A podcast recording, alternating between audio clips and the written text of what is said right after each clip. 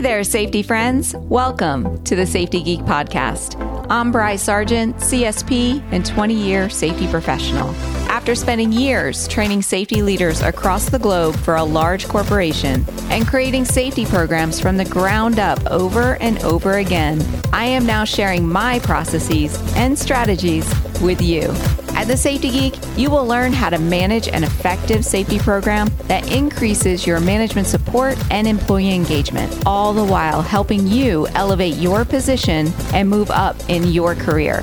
If you're ready to step into the role of a safety influencer and leader, you're in the right place. Let's get to it. Hello, my safety friends. Today, we're talking about the underlying aspects of safety management. You see, when you got into this, you were likely told that safety is all about those government rules, about creating policies and training everybody on those policies. And yes, that is part of it. But the bigger part of safety management is changing behaviors. Because what they did not tell you when you started was that standing in front of every policy, program, SOP, and JHA out there is a person with their own thoughts, their own beliefs, and their own experiences. And they may not agree with you. And they may not believe what you're telling them. So, in fact, it's not just one person. It's like an entire workforce, okay? With their own thoughts, their own beliefs, and their own experiences.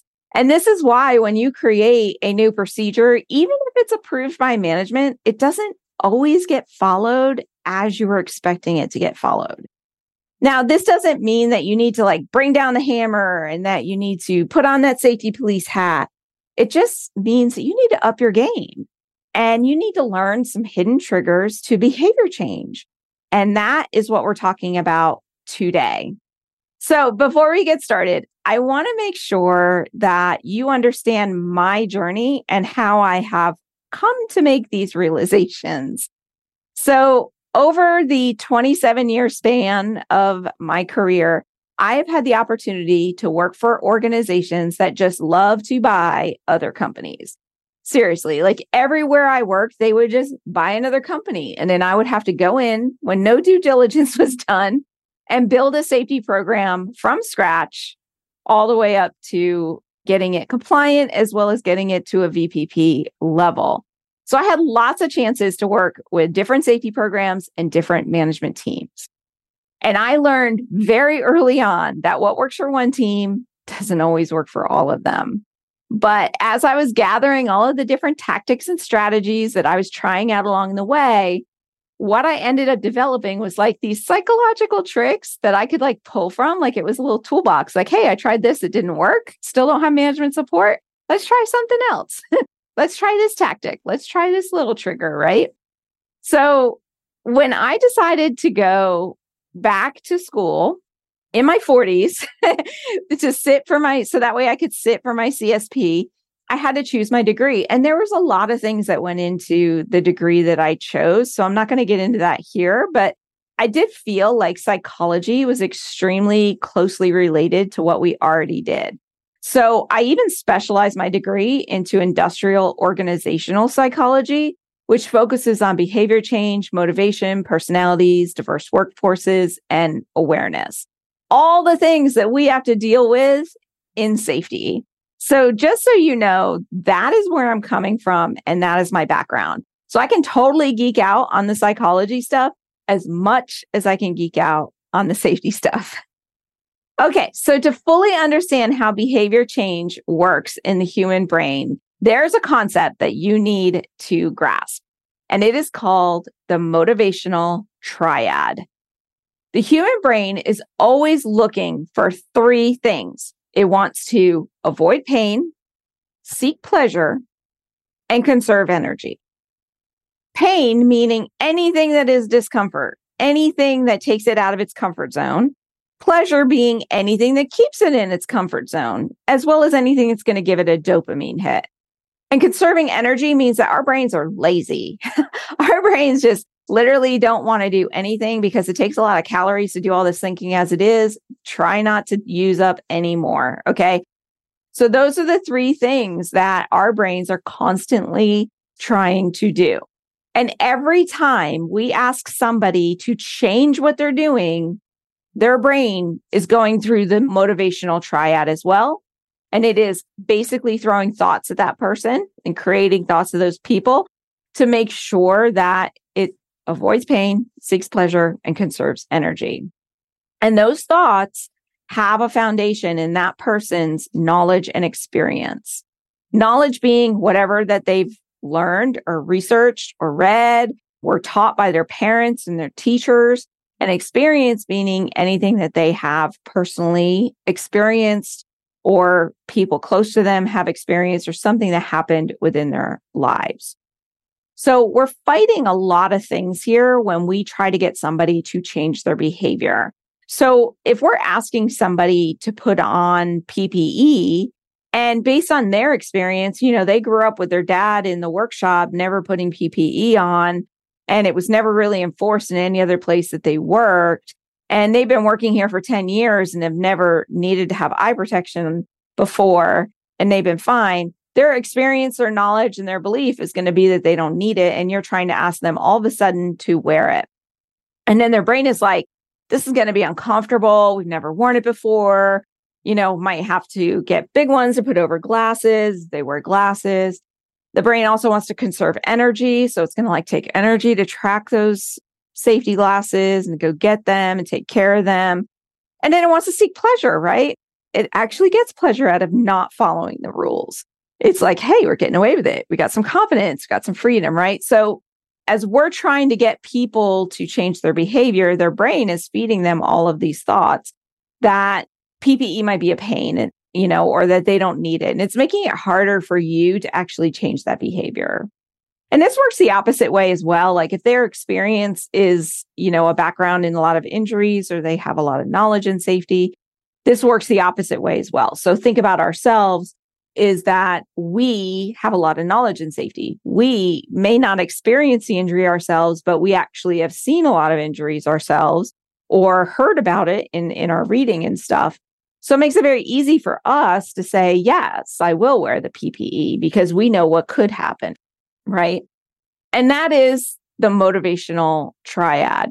So the key to getting people to reverse their thoughts or to change their behavior is by injecting them with like knowledge and experience. We really don't want to inject them with experience, but like, let's say that they had the experience of an eye injury from not wearing safety glasses, they will likely become an advocate of PPE after that, right? At least for a while. I mean, generally once an injury happens, they will change their behavior for a little bit, but then there is always a chance of what you call in habit formation extinction, where they kind of go back and they go back to their ways again.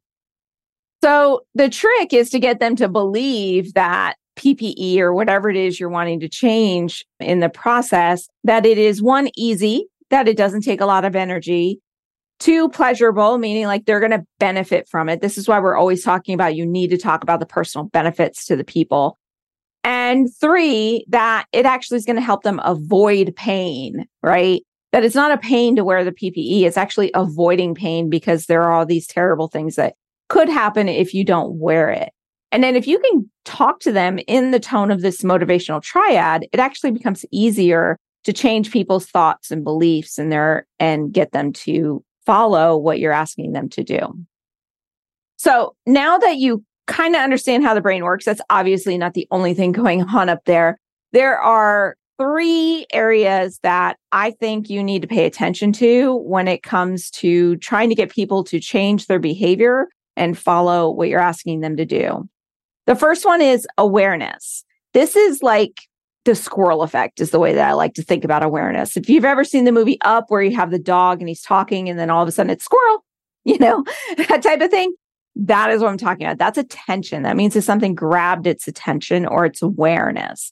It could also be called like the shiny object syndrome.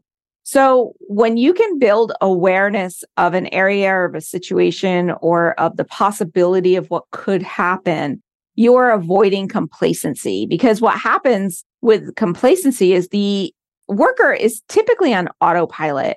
And they're just kind of like doing the job through autopilot, and they don't necessarily see the things that are going on around them. And then also, if it is like more work for them to actually pay attention, the brain is not going to allow them to see it either. So like there could be something right in front of us and we could say, no, don't see it. I can't find it anywhere. My kids love to call this the mom effect, actually. And you can look this up. There's memes about it, like mom witchcraft and the mom thing. They call it the mom thing. But this is when, and I've actually seen this with a lot of moms. So I'm sure any moms out there, they can relate, maybe dads too. But this is where like the kid is like, hey, mom, I can't find my whatever, like my red hat or something like that. And the mom is like, hey, it's on your desk next to your keyboard on the left-hand side. And the kid goes to look for it. And they're like, nope, it's not here, mom. It's not here. You got to come find it. This is the brain, because the brain just doesn't want to find it. The brain wants the mom to do it, right? And then the mom shows up and it's like right there, right where the mom said it was. And my kids are all like, it's witchcraft, right? But it's just one of those funny things that the brain does. So you always have to make sure that you're building awareness and that you're grabbing attention. And one way that you can do this is by making sure you're changing things up regularly. So one easy way to change things up regularly would be to change your posters or change your signs. I can't tell you how many times I go into a place and the sign is the same as it was 6 months earlier, right? You want to make sure that any of your safety posters or signage, that you change it up on a frequent basis. I would say at least every 2 weeks, even weekly, if you could do it, because you want to make sure that the brain has something that it can kind of grab onto. And I'll explain that in just a second. Other ideas could be that you have them change workstations. Maybe if they've always worked at station 2 and now you have them working at station 4, just that change of environment is going to build some awareness. You can also change supervisors if that's possible in your work, where if they're always reporting to one person, now they're reporting to another, the brain's going to be hyper alert in that area as well, or on a regular basis. Because the way that our brains are wired is that they're always looking for danger, right? Because they want to avoid danger. So it's looking, even though you're there and you're doing your work, your brain is actually looking for things that could hurt us, okay? So it's trying to make sure that there's nothing new out there, and new things kind of grab its attention. And I won't get into it here, but another way that you can build awareness and attention is by making things memorable. And I actually have a guide on this. It's called The 5 Surprising Ways to Make Employees Crazy for Safety. I'll pop a link in the show notes, but that actually works on how the memory works. And when you make things memorable, it's more front of mind and it's easier for them to retrieve. So there's tons of different ideas in there. I think it's like 14 pages, the different ideas to make things memorable. So definitely check that out. So that's awareness and attention, kind of like the same thing. So always be thinking about that as you're trying to get people to follow your policies and your procedures. The next one is motivation. So contrary to popular belief, humans are not motivated by money as much as we think they are. Now, they do need to get paid enough, so that way you take the lack of money off the table. So think back to Maslow's hierarchy of needs, and the very bottom is psychological or physiological needs, like your food, your water, your rest, your health, right? Those have to be covered before they can start thinking about safety and security. So you do need to make sure that they're getting paid enough, so that way that's off the table. If they're not getting paid enough, then yes, money becomes a motivator, but it's not going to motivate them to do what you're wanting them to do. It's just going to motivate them enough to like, I have to make more money so that way I can pay my bills type of thing, right? And the bills being like the bare necessity of bills. Once the bare necessity of bills is paid off, then money is not as big of a motivator than we think it is. And they like literally study after study after study, money has been at the bottom of the list of motivators. What is more motivating to human beings is a sense of pride, a sense of purpose, and autonomy. Meaning that they have to have pride in their work, right? And that they need to know that what they're doing, what the bigger picture of what they're doing is. If I just say, hey, I'm going to have you, stuff these envelopes, but I don't know why, I'm going to be less motivated than if I know the bigger picture as to where these envelopes are going and what those envelopes are going to be doing. And then autonomy, meaning like they do have some control over their own work and their own decisions.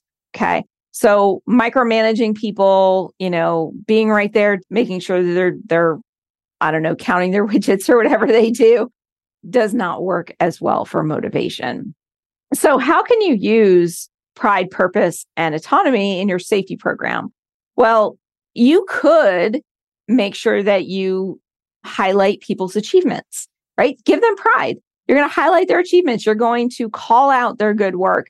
You're going to maybe create leaderboards, right? And if you have leaderboards of like, this person was lifting correctly today and this person was doing it the next day or whatever, and you create like leaderboards, you're actually going to motivate people to lift correctly. You could have shared goals. You could make sure that they understand, give them the broad, big picture of how their work affects the goals. And that shared goal doesn't necessarily need to be a company goal. It could just be like the goal of getting out of work on time today. Or it could be the goal of making sure that, you know, no one goes home super tired so they can spend time with their family, whatever it is. But you have to give them purpose for what their work is. And maybe sharing customer reviews, right? Like, you worked on this and this was the result from the customer or the client, and giving them that sense of pride and purpose within their work. And lastly, you want to empower them to improve or be part of decisions. And that's where collaboration comes into play. Like, when you are actually creating your policies, your programs, everything you're having them do, or even the processes of the work that they're doing, allowing them to be part of it, or even empowering them to do things their own way, as long as the end result is the same, or empowering them to help others or to come up with better processes. So when you're thinking about your safety program, just think about ways that you can show pride, that you can build purpose, and that you can allow them some autonomy, and you're actually going to motivate them to do more and to follow the safe work practices. Now, the last one that I wanted to chat about was habit formation. And I like to think of behavior change as habit formation, because when you're asking them to change a behavior, you're asking them to change their habits. The behavior that they're demonstrating is just what they're used to doing. And you're just asking them to change that to a different habit. Now, when a task is on repeat, that is how you build a habit. It's like when you just are constantly doing it over and over again. And when you do this enough, the neural networks become so fast that they do get that autopilot sense with their habits. And a task actually gets shifted from like the higher power brain to the lower power brain, because now it is like super easy to do that task because it is just on autopilot. This means, like, think about in your own life, like when you get up to get ready for work, you're pretty much on autopilot. You do the same things over and over again. If you've ever driven to work and you can't even remember making the turns to get you there, that's autopilot mode, right? It's almost like complacency, but if the habits are good habits, then it's okay that it's complacency. If they don't need to have that awareness, it's like, that's the hard part, is that it's like almost to that complacency part, but you need them to be aware of their surroundings. Like, it's okay that you don't remember making the turn as you were driving into work. But were you really aware of your surroundings as you were driving? Like, that's the important part. So the way that I like to think about habit formation and how the neural networks are created is imagining driving a big old truck through a field. And like, this field has never been driven through before. It doesn't have a road in it. It doesn't have a path. It's just nice green pasture, little bumpy. You could tell because the waves are going at the field, right? And the first time you drive through it, it's going to be tough. It's not going to be that easy because you don't know where you're going. You don't know what the ground is like. Maybe you take it a little bit slow, right? But then when you drive that same path over and over and over again, you're smoothing it out and eventually you make a road. That's just like a neural network. So the first time you have somebody do something, do a task and change that behavior, it's going to be very slow. But if you can get them to do it on repeat over and over and over again, it becomes easier because now you're building those neural network connections in their brain that is going to start building that habit. So this is where habits can become a really good thing when you have them build that habit to do it the safe way. Now, unfortunately, a lot of workers come to us with some very bad habits. These could be very bad habits that were instilled by their parents, by their friends, by other jobs, or maybe even they came into your workplace and they were trained by somebody who showed them all the shortcuts to do the job and expressed contempt about the company or about the rules. And then that started breeding like bad habits within your new workers. So that's something to look out for too. Like who you have training your new workers is extremely important. You want to make sure that person has really good habits too. And habit formation is extremely time consuming. So anybody with kids, you know how long it took you to get them to start brushing their teeth on their own. It is years, right? Years. So anybody with kids can attest to that. So that whole myth about like, oh, 30 days to build a habit or 90 days to build a habit, I call BS on that because it is really ridiculous. It actually depends upon that person's beliefs and that person's experiences, whether or not they will build a habit. So it comes really back down to that motivational triad as well. So what I want you to think about is like, I have seen this, I'm sure you have too, where a person has like a heart attack and they can immediately change their eating habits, like immediately. So this is, shows you like habits can be formed like within a moment or they can be formed over years, you know, but if the person who had the heart attack believes that like heart attacks happen, I'm going to get another one, or that's just life, they necessarily don't change their eating habits. But that person that had the heart attack that was like, oh my gosh, I need to stop or I'm going to die, they'll change them immediately. I remember my mother-in-law was a smoker and we could not get her to stop smoking for nothing. And she tried over and over and over and over again and just constantly failed. Then she had a heart scare, never picked up another cigarette again, ever. We're talking like 30 years, right? So it does happen. Now, you can force change, behavior change through incentives and rewards, but there is a trick to it, right? So you want to get them to be doing the behavior over and over again to build up that neural network, to build that habit. And one way to force them to do things over and over again the right way is through incentives and rewards. But here's the trick. Too often we are making incentives that are really long-term incentives, like, oh, you get these points and the points have to add up for you to give, you know, whatever. Incentives and rewards don't necessarily need to be prizes and money. It could just be positive recognition or highlighting their good achievements during a pre-shift meeting. In the very beginning, you need to be doing this. Like when you first make the change, you need to be doing this on a regular basis, like multiple times a day, reinforcing that you see them, you see that they're doing the right thing, and thank you very much. And talking to them about internalizing it with them, right?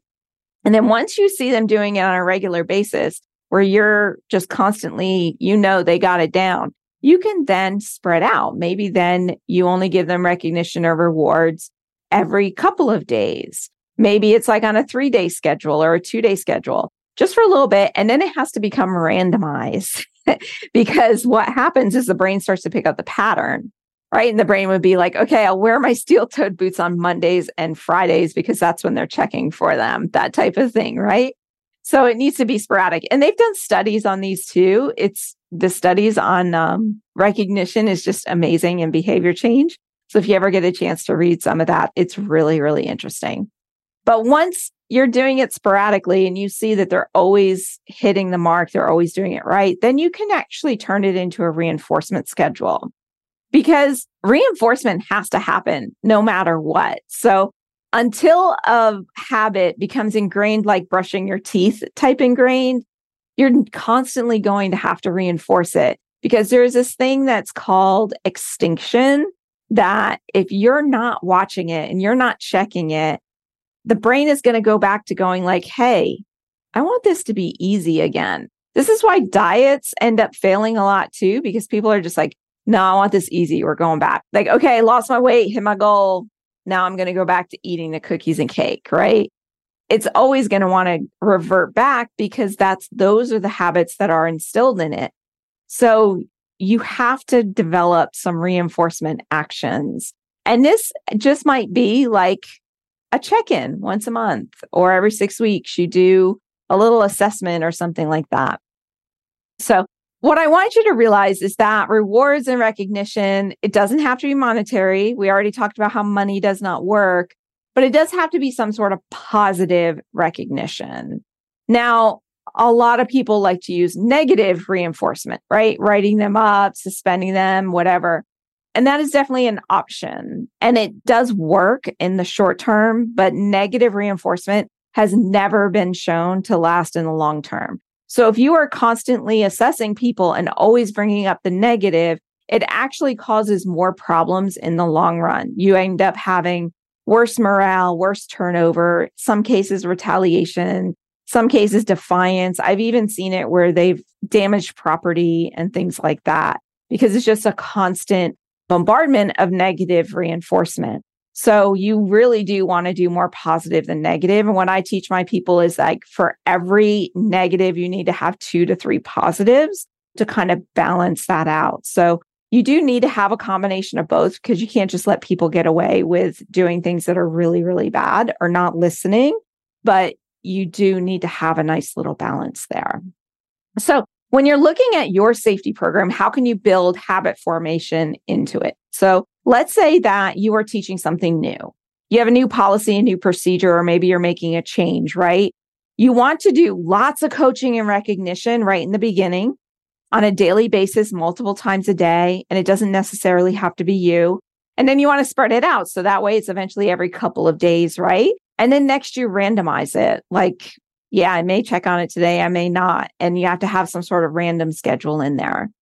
And then you just move it into a reinforcement schedule, like a routine assessment or something like that. And when you start to see in that reinforcement schedule that compliance is starting to slip, then you just increase the recognition. Then you go backwards, because compliance is going to slip. Just know that. Just a fact of life. And that's the way the human brain works. So you just have to have a plan going, okay, compliance is slipping. Let's do a focus session on this. And we're going to do a lot of recognition for the next couple of weeks. So just know that habits will always revert, and that your process, whatever you put in place for your processes, that they just need to be prepared for that. So I know this is like a longer episode than what I normally do, but this is a lot of information. But I wanted to make sure that you understood like how psychology plays such a huge role in safety management, and why in my recommended book list, there are so many psychology books and very few safety books, because I honestly feel like psychology has a lot more to do with what we're trying to get done than all of the rules and regulations. Those are just like the guides to me. But you can find a link in the show notes for my recommended reading list. So the next time that you find yourself struggling to get people to change their behavior, I want you to think about how you can apply some of these hidden psychological triggers into the mix instead of just chalking it up to like, they don't listen. So hope you got a lot out of this, and I will see you in the next episode. Bye for now.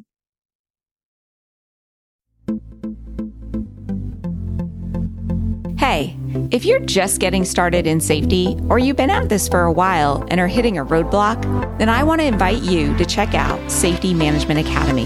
This is my in-depth online course that not only teaches you the processes and strategies of an effective safety management program, but how to entwine management support and employee participation throughout your processes.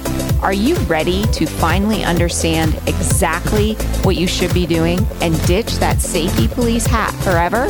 Then you have got to join me and your fellow safety scholars over at Safety Management Academy. Just go to thesafetygeek.com/SMA to learn more and to get started. That's thesafetygeek.com/SMA. And I will see you in our next students-only live session. Bye for now.